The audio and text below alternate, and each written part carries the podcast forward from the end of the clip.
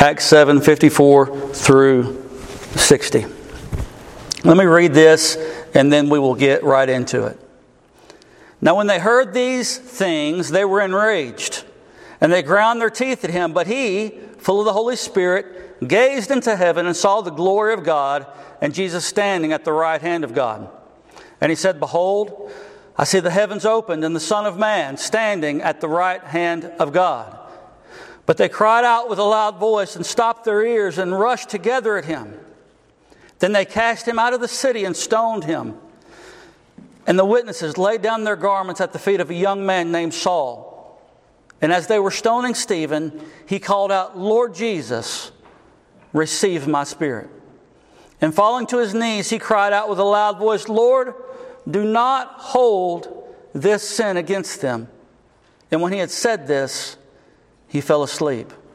May God bless the reading of His Word today. You say, what does this have to do with Memorial Day? Well, it has everything to do with Memorial Day, and I will get into that. Today is the Lord's Day. Before it is Memorial Day, it is the Lord's Day. And we must remember that. But it is truly the Memorial Day weekend, and we're, we're thankful for those that gave their lives uh, served our country that we may be able to worship freely, that we can come today freely and worship and lift up the Lord and not be persecuted for that. Stephen was persecuted for lifting up the Lord, for preaching of his word. Here we have in our text a man that preached and was slaughtered for it. We live in a country now that is still, for the most part, I think, uh, we're still able to preach freely from God's Word. I don't know how long that will last, but I pray that we would take advantage of it while we can. Amen? When I think about Memorial Day, it brings to mind for me the Bible. It always has, it always will. When I think about Memorial Day, there's passages of Scripture that stand out in my mind very vivid passages of Scripture that I have rehearsed over in my head for, for many years. This is now my 12th Memorial Day as a pastor where I've preached, and in every Memorial Day, there are certain scriptures that always come to mind, and they come to my mind. They may not come to yours, but they stand out as flags waving, saying, Remember this in my mind always. Do y'all ever have uh, passages that come out to you like that on Memorial Day when you think about God's Word, or am I the only one? Does anybody? Anybody? No? Okay, maybe that's just a pastor thing. I don't know.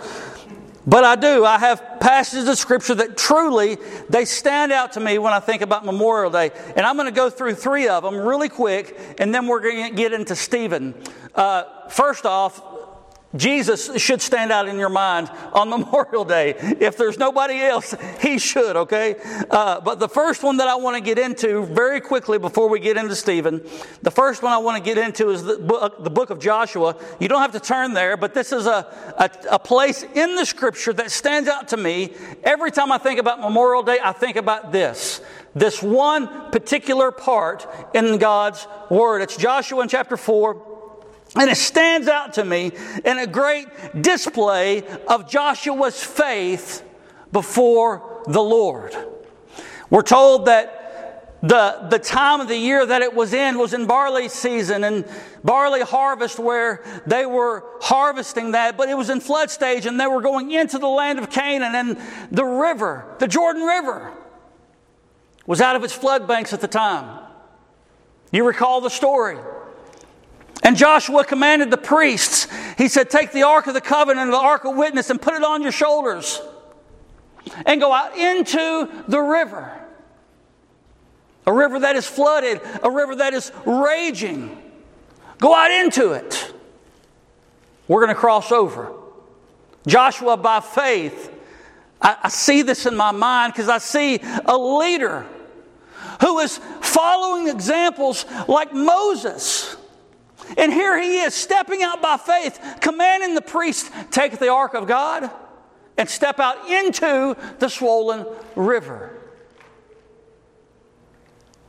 So, by faith, when the priests stepped out. The scripture teaches us that the waters were cut off. From the place that they stood, the waters were stopped. Why?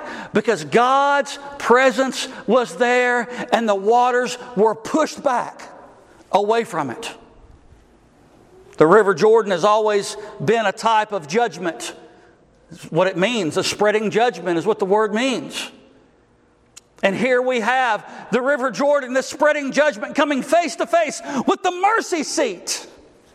And we see in that text where the waters went all the way back to a little town called Adam, showing us that God's mercy and redemption can be found all the way as far back as the father of our sin.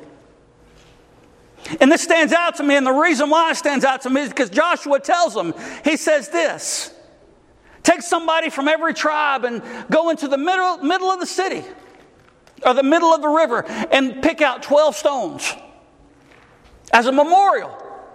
He says, Take these 12 stones and pull them out of the river and put them on the bank. Where, and, and they took them where they were going to be camping that night. And they were to serve as a memorial for the children of Israel. Why? So that they would remember, that they would remember what God did for them when they acted by faith. They were to remember this, and it was to be rehearsed in the ears of their children, but it wasn't just one stack of stones. Remember, this was a raging river at the time. It was out of its flood banks.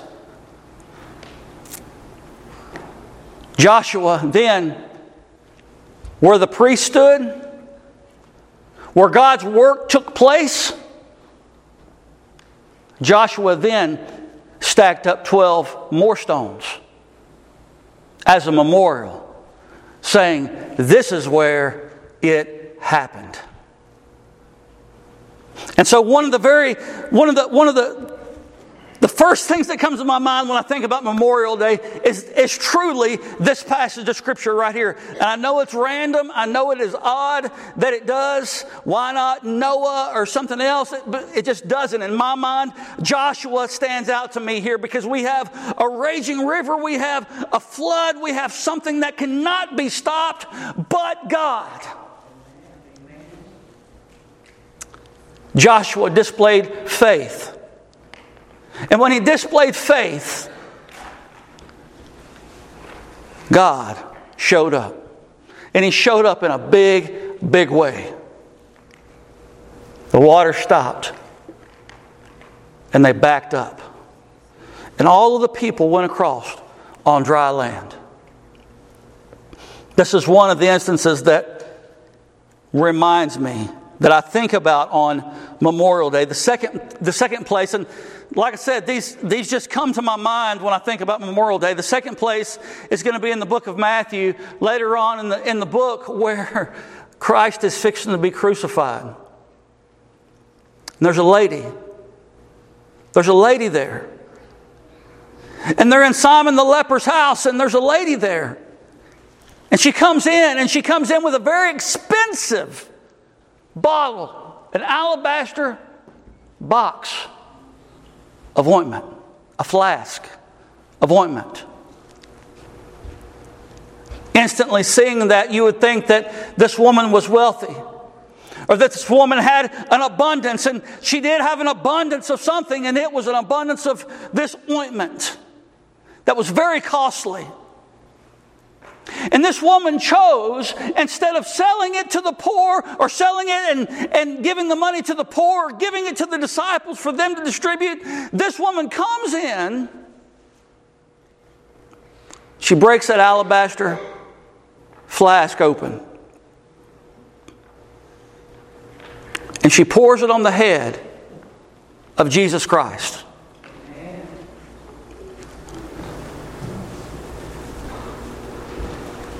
And the disciples were indignant because of it, especially Judas, because he kept the purse and he's like, they're like, this, this could have been sold to give to the poor.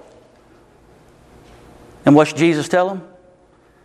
She is preparing me for my burial. You will always have the poor with you, but not me. So he shut him up real quick, didn't he? In the 26th chapter, it goes on to tell us that wherever the gospel would be preached, this woman would be remembered. Why? Because of her great act of faith. She gave all that she had, and she anointed the head of Christ with it. And it says that she would be remembered as long as the gospel's being preached. And by George, don't you know it? She's being remembered this morning. 2,000 years later, she is still being remembered. Because of the act of faith that she displayed towards Christ. This is a passage also that I, that I think about, and I can't help but to, to remember. She had admiration for Jesus. She had a love for Jesus. She wasn't waiting for someone to applaud her. In fact, it was just the opposite. She goes in. Jesus is reclined at the table. And she dumps a bottle of oil on his head. And I know it sounds funny nowadays because we don't do that. But this was a big deal. She was preparing him for his funeral, for his burial. She gave all that she had. And we should remember this. We should remember this. She poured out what she had by faith. It was an act of benevolence, an act of love, and an act of admiration towards the Savior. The third place that I think about, and, and truly, and, and this is not just because I just made this sermon up, these are examples that I truly think about when I think about Memorial Day. And the third place that I, I think about is, is the Gospels and Jesus. And, and this is something that I, we, we should all think about. Amen? I mean, this is something that when we think about Memorial Day, we think about those that fought and they died so that we could be free. And what did Jesus do? Jesus gave up his own life. It was perfect. It was awesome. This was a miracle working Savior, a Redeemer, the great mediator. He laid down his own life he gave up His everything so that we could have life. And when we think about Memorial Day, the first thing that we should think about is Christ Jesus. There's no getting around it. This is something that, that should resonate in our hearts. The perfect for the wicked, the guilty. Right? He was perfect. We were guilty. He substituted his life so that we may have life.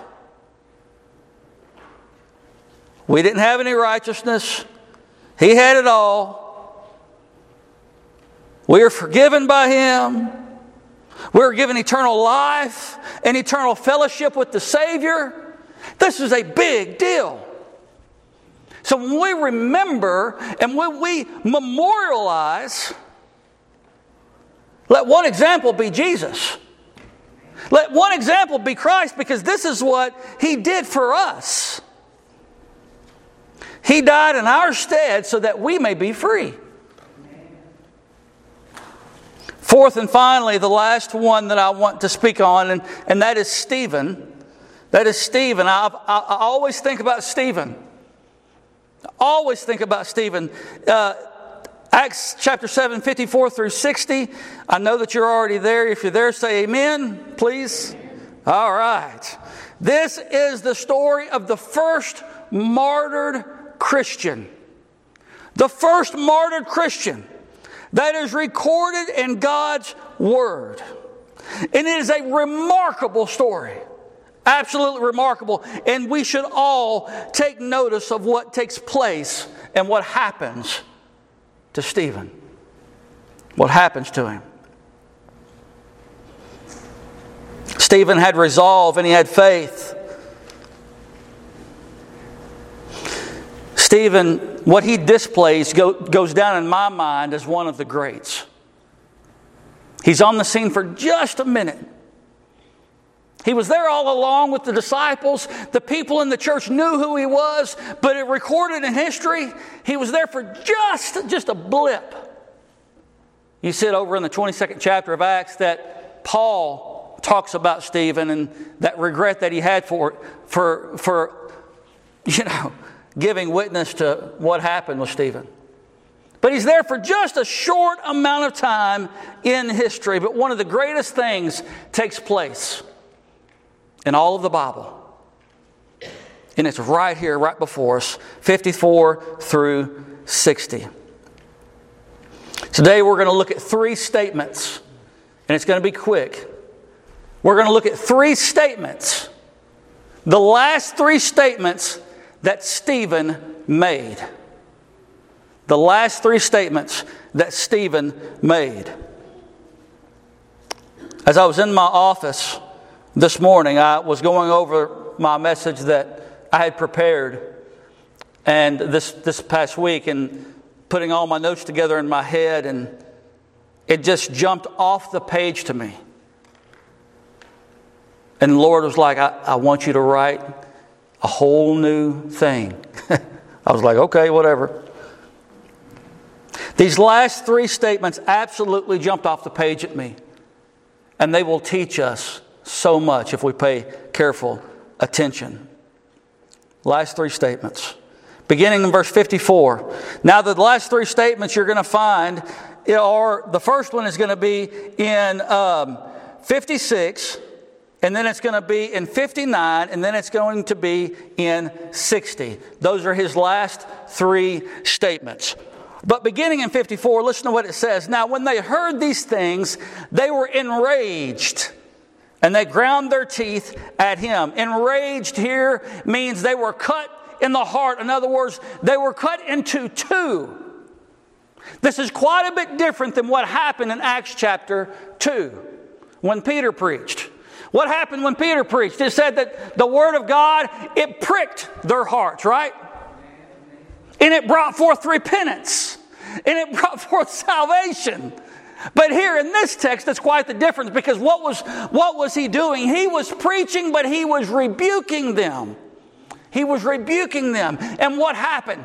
In this rebuke, it tells us that, that their hearts were cut in half, that their hearts were cut in two. It enraged them. It enraged them to the point of their true nature coming out and showing who they truly were. And so you need to see that there in the beginning as we go further and as we press on into this, that their hearts were enraged. Their hearts were enraged. 55. Listen to what it says. But he, full of the Spirit, gazed into heaven and saw the glory of God and Jesus standing at the right hand of God. Now, this is not a fairy tale.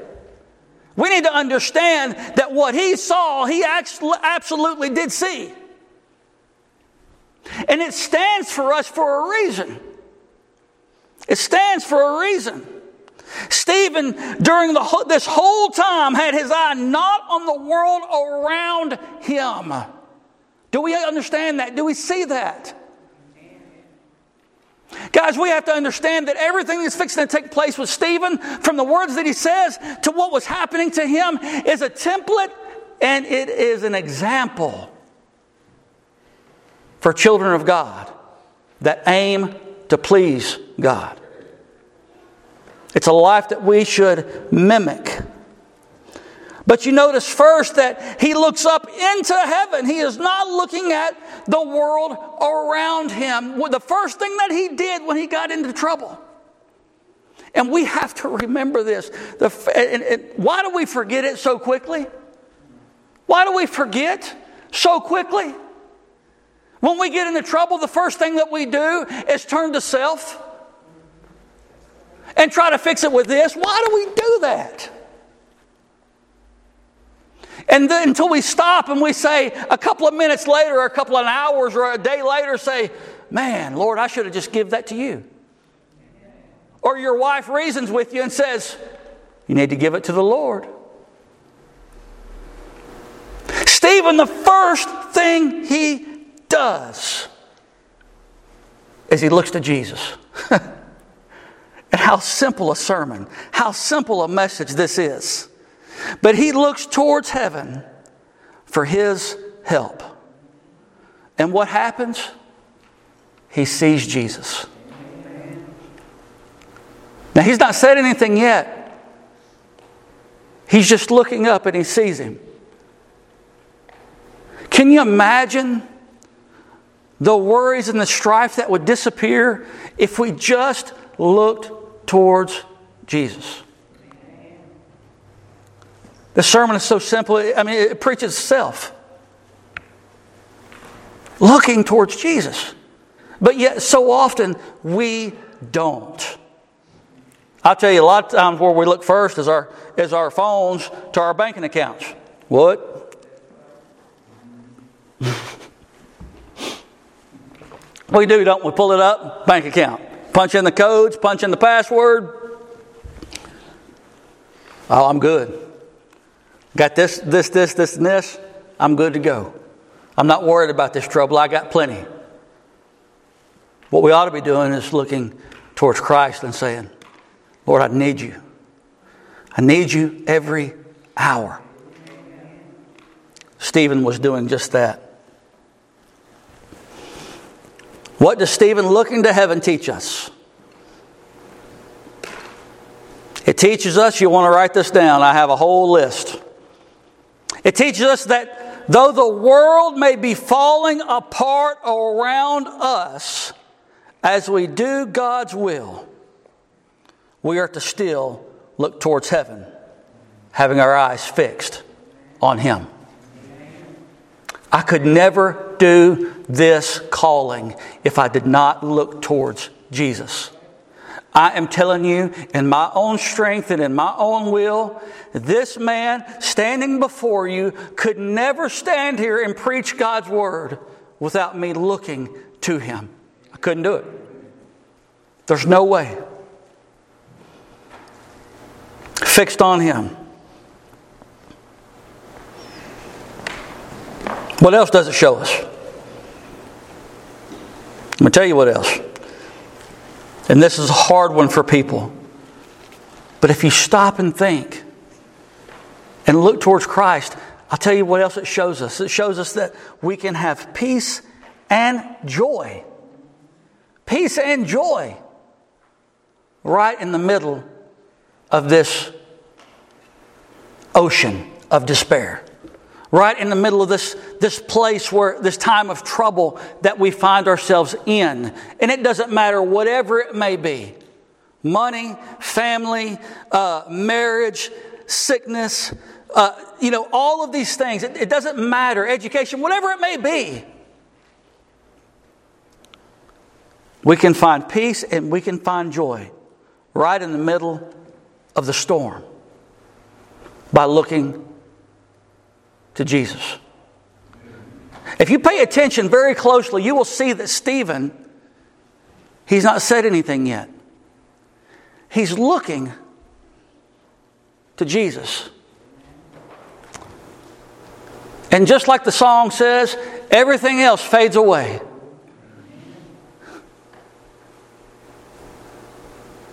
The things of the earth will grow strangely dim this is what Stephen was doing. What else does it show us? Obviously, it shows us that Christians will be persecuted. If you don't think that is true, I promise you, if you wait just a little bit longer, we're going to begin to see it. People other places are already seeing it. America's going to be seeing it very, very soon. It shows us that Christians will be persecuted and that while we are in persecution,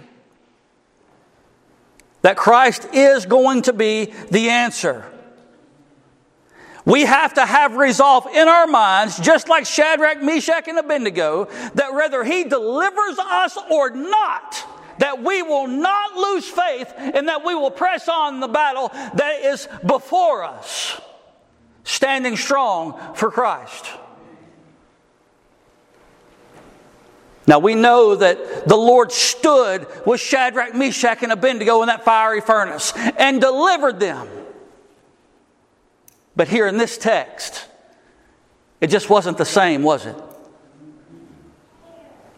Stephen is slaughtered, but the Lord still stood for Stephen. So, whether he was delivered or whether he wasn't, he had resolved that he was going to stand for Christ. What else does it show us? It shows us that the Lord's eye, if it's on the sparrow, then it is on us. Can we see that? We think so often that, well, I've never seen the heavens opened and I've never seen the Lord standing there. Why did Stephen get to? But what we have to remember is that this is showing us an example of what, how the Lord feels towards his disciples. How he feels towards his saints. He loves us and his eye is on us. Do we understand that? He is watching us. He sees us. He sees us in the middle of the night when we get up, when we are scared to death because we don't know what our health is going to bring us tomorrow at the doctor. When you wake up and you get bills in the mail and you say, I don't know how I'm going to take care of it, but I know Jehovah Jireh, God always provides. When the waves are closing in and everything seems like it's you're, you're going under, you're going under, you're going under, you have to understand that He is omnipotent. He's strong enough to pull you through the storm, but He's also omnipresent. He is everywhere and He sees you where you're at. We have to understand that He is watching over us. He takes care of the little bird how much more will He take care of those He died for? 56. And he said, Behold, I see heavens open and the Son of Man standing at the right hand of God. This is the first of the last statements of Stephen. The first of the last statements of Stephen. Notice first, he not only sees the Lord standing for him, but what he sees, he speaks out loud to them. This is important that we understand what he's doing here. He sees the Lord standing at the right hand of the Father, the Son of Man, Jesus Christ, but now he is saying it out loud, which really enraged them. But what is Stephen doing here? Listen to what takes place. Let me read the verse again in case you missed it. And he said, Behold. What does behold mean? What does it mean, Judy? Look! What is taking place in this passage of Scripture? Stephen, to the bitter end, he is continuing to preach to these assailants and he's continuing to tell them, Look! Behold, the only one that is able to save, behold, I can see him. Behold, the Lamb of God that takes away the sin of the world. Behold, the Son of Man. Behold, Jesus Christ. Standing at the right hand of the Father. Behold. Now they were dead set on not looking, they were enraged. But till the time that he died, he was speaking the gospel message. To the time that he died, he was continuing to point them in the direction. Behold, look, take notice. Take notice, I see him. You reckon he said, Behold? I don't believe so. See, I believe he just preached a message of rebuke, and I believe he preached it pretty fiery. And so, here through this text, the remainder of it, you see him crying out, you see him saying, Behold. This man, this man was loud. you think I'm loud? Stephen was preaching. To the time that, he, to the, I mean, all the way to the bitter end, he was preaching. Behold, look, take notice. Even in Stephen's final moments, he is pointing the heathens to the heavens. And he's saying, Look, there's Christ, the anointed one. What else does Stephen's statement teach us? It teaches us that Jesus Christ stood and gave Stephen basically a standing ovation. Do you see that? A standing ovation? Christ, Jesus, the King of glory, he is standing. Wait a second. But it says that when he went and ascended up on high, that he sat down at the right hand of the Father because his work was finished. It's true. So why is he standing? He is standing because he loves this child of his. He is standing because he is proud of Stephen. He is standing to show us, you want to please me? Be like Stephen. Do we understand that? Jesus is standing for Stephen. He is standing for him. He finished his work, sat down at the right hand of the Father, but now he is standing for one of his own. This is where we see it in Scripture at. This is why this is so remarkable. Because for this short blip in history, one disciple, Stephen, this deacon, the Lord recognizes his work. And as an example to us, we see him standing because of the faith that Stephen was displaying. Just as Joshua displayed faith, just as the woman displayed faith in the alabaster box, here we have Stephen in great faith. His work is not finished yet. He is still going, and the Lord is standing for him. But, ladies and gentlemen, I want us to understand something that 55 tells us that he sees him, and then in 56, Stephen speaks and says that he's standing. Twice in Scripture, we see the Lord standing. And they're in back to back verses right here in God's Word. This is incredible. That's an incredible display of love and affection for his children. It shows us what we ought to be.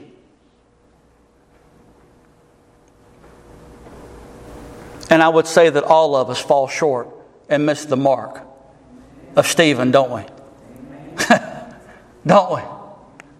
We fall short and we miss the mark of Stephen. I got a page of notes left. Just bear with me.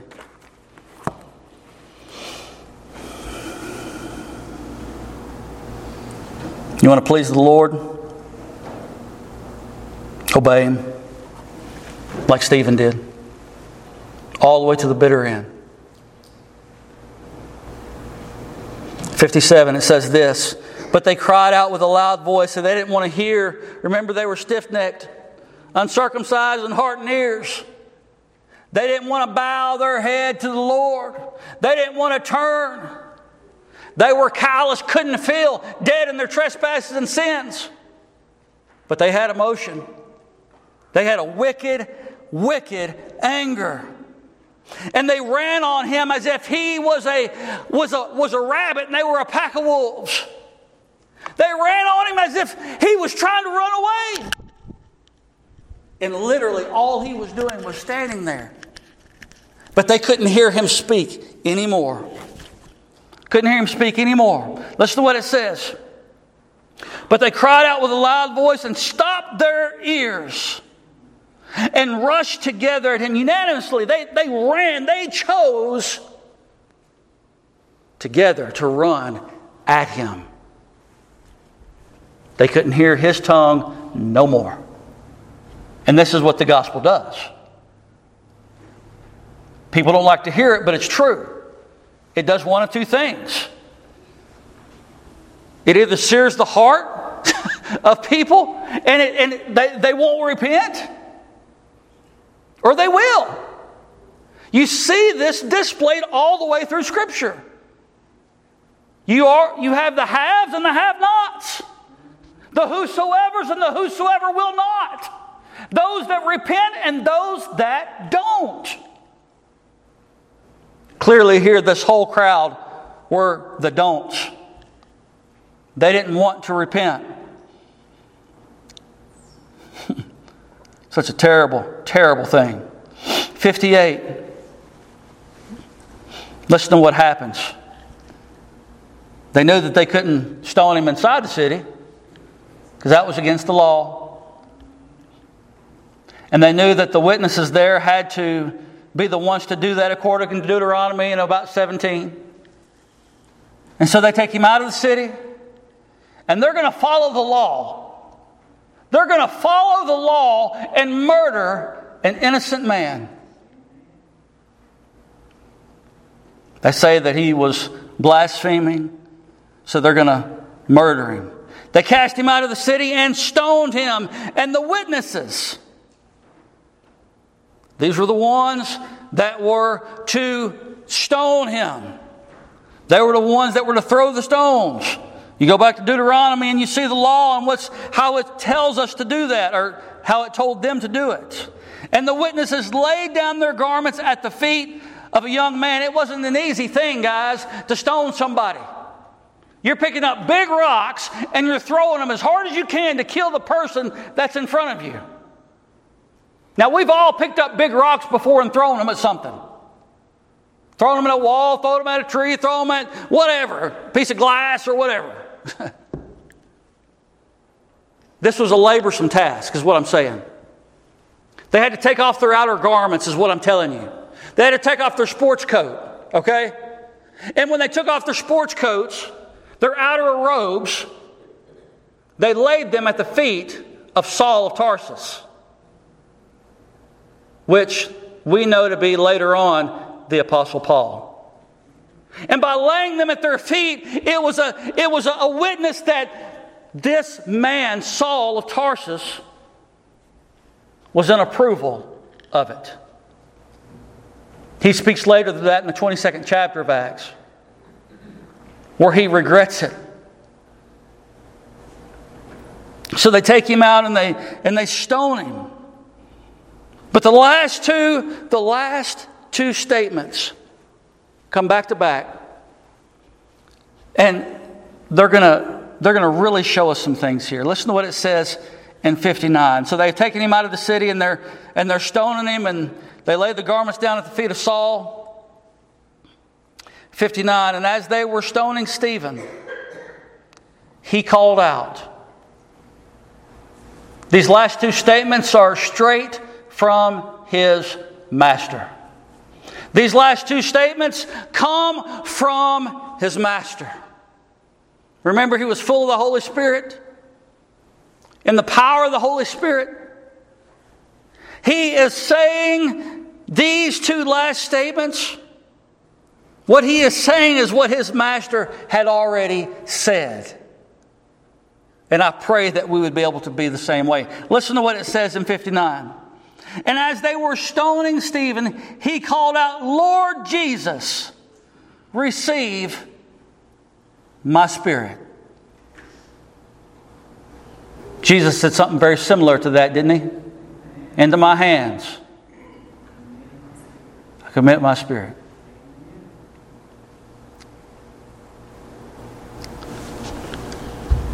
Stephen knows he was dying, and he knows that the death blow was coming. He's almost done. So he looks towards heaven and he says, Lord Jesus, receive my spirit. What's he doing? He knows what Jesus said. This was his example that he had. And so, what Stephen is doing is he is literally giving the example that had been given to him by his master Receive my spirit. Stephen knew that his earthly tabernacle was being crushed and broken to pieces. So, just like Christ, Stephen prayed. This man also recognized, now you pay careful attention to this. The next thing I want you to say about this statement is he shows us, he doesn't just say Son of Man, which is Son of David or Jesus, but listen to what he says about this statement. 59. Lord Jesus, receive my spirit. Who does he call him? He calls him Lord Jesus. He calls him by name. You say, Pastor, why are you telling me that? I'll tell you why I'm telling you that. It's because when Stephen looked up, he saw Jesus. He saw the one that died on the cross. He recognized him. Do we see that? He recognized the Messiah. He knew what he looked like. This was a disciple of his. And so when he looks up, he says, he calls him by name, just like I'm looking at Robert and I know Robert. You don't speak to somebody that you don't know, and you especially don't call him by name. But Stephen knew him. He knew him. And he calls him by name which tells us clearly that Jesus is in the heavens and that we will know him, that we will see him just as Stephen saw him. Do we understand that? We will see him in that glorified form. How beautiful he must be for Stephen to gaze and for Stephen to cry out and for Stephen to look at him with admiration. For everything else to fall away from Stephen, and all he's left with is tunnel vision to the Lord. How beautiful Christ must be. Stephen also knew that he was committing his spirit unto the Lord, and that wasn't that hadn't happened yet, but he knew that it, when he died that it would. He knew that to die and to be dead or to fall asleep in Christ meant absent from the body would to be present with the Lord. That his spirit would instantly go to be with the Savior. That his flesh may fail, that it may be broken and bleeding, and that it may completely be destroyed. But his spirit, on his last breath, as soon as he clocked out, his spirit was going to be in the hands of Jesus Christ. So we see a lot in this story. Listen to the last thing. In falling to his knees, he's not done. He's not done yet. This man is being stoned and falling to his knees. He takes up a position of prayer. And he cried out. Does it say he whispered? It says he cried out with what? A loud voice. Now, I'm not going to do that and burst your eardrums but we understand what a loud voice is. He cried out with a loud voice and said, Lord, do not hold this sin against them. Sound familiar? Father, forgive them, for they know not what they do. What is Stephen doing? He is walking in the paths of Jesus. He is saying the same things as Christ. He is mimicking Jesus, and this is what Jesus has called us to do. Is to be like him, little Christ. Stephen bows his knee, probably from the weight of the stones hitting him. He's probably too weak to stand, but it says that he bows his knee, falling to his knees. He takes up that position, that posture of prayer, and he cried out with a loud voice Lord, do not hold this sin against them. And when he had said this, he fell asleep. He breathed his last. He gave up his spirit. The flesh died, and his spirit instantly went to be with the Lord. Instantly. The last and final statement of Stephen is a prayer for the wicked. A prayer for the wicked.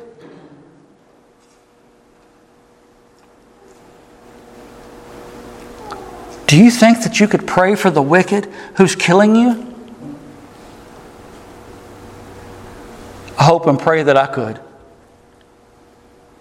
I've not been put in that position. I have trouble praying for my enemies now who may say something bad about me. Amen? Right or wrong? We have trouble with it now, let alone somebody that's throwing rocks at you. Could you? Could you pray for them? See, this is what I think. I think here in this moment that the Lord God Almighty gave him an extra measure of grace and mercy that as he was brought before the Sanhedrin and as he was brought before the council and brought before all of these people, I believe that Stephen was standing fast on the promises of God that says, Don't worry about what you will say, for in that moment I will give you everything that you need to say. I believe Stephen was there and he was so full of grace and so full of mercy, displaying to us what we should be in Christ Jesus. What a remarkable, remarkable story of a man full of faith.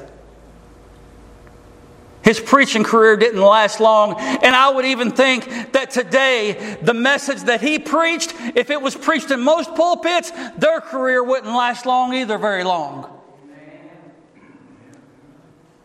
But Stephen preached it. It was about repentance. In the person of Stephen, we have displayed to us an example that we as Christians should all try to remember, to memorialize, and to mimic these actions and these words of Stephen. Because Stephen was mimicking the actions and the words of Christ. Stephen, without even knowing your heart, because I know mine, Stephen should put us all to shame as an example of what we ought to be. Because we know that we fall short of this and we need to pray we need to pray, church, that God would give us that extra measure of grace and mercy to be able to be like Stephen, to pray for our enemies, to look to Him when everything is completely fallen apart. Can we do that? This scripture teaches us that we should. And I think that if we do, I think that you'll find that you'll find the Lord standing for you. I know you will. It's happened in my life where I've looked to Him and He's came through for me. I've said this before and I'll say it again. Don't give up.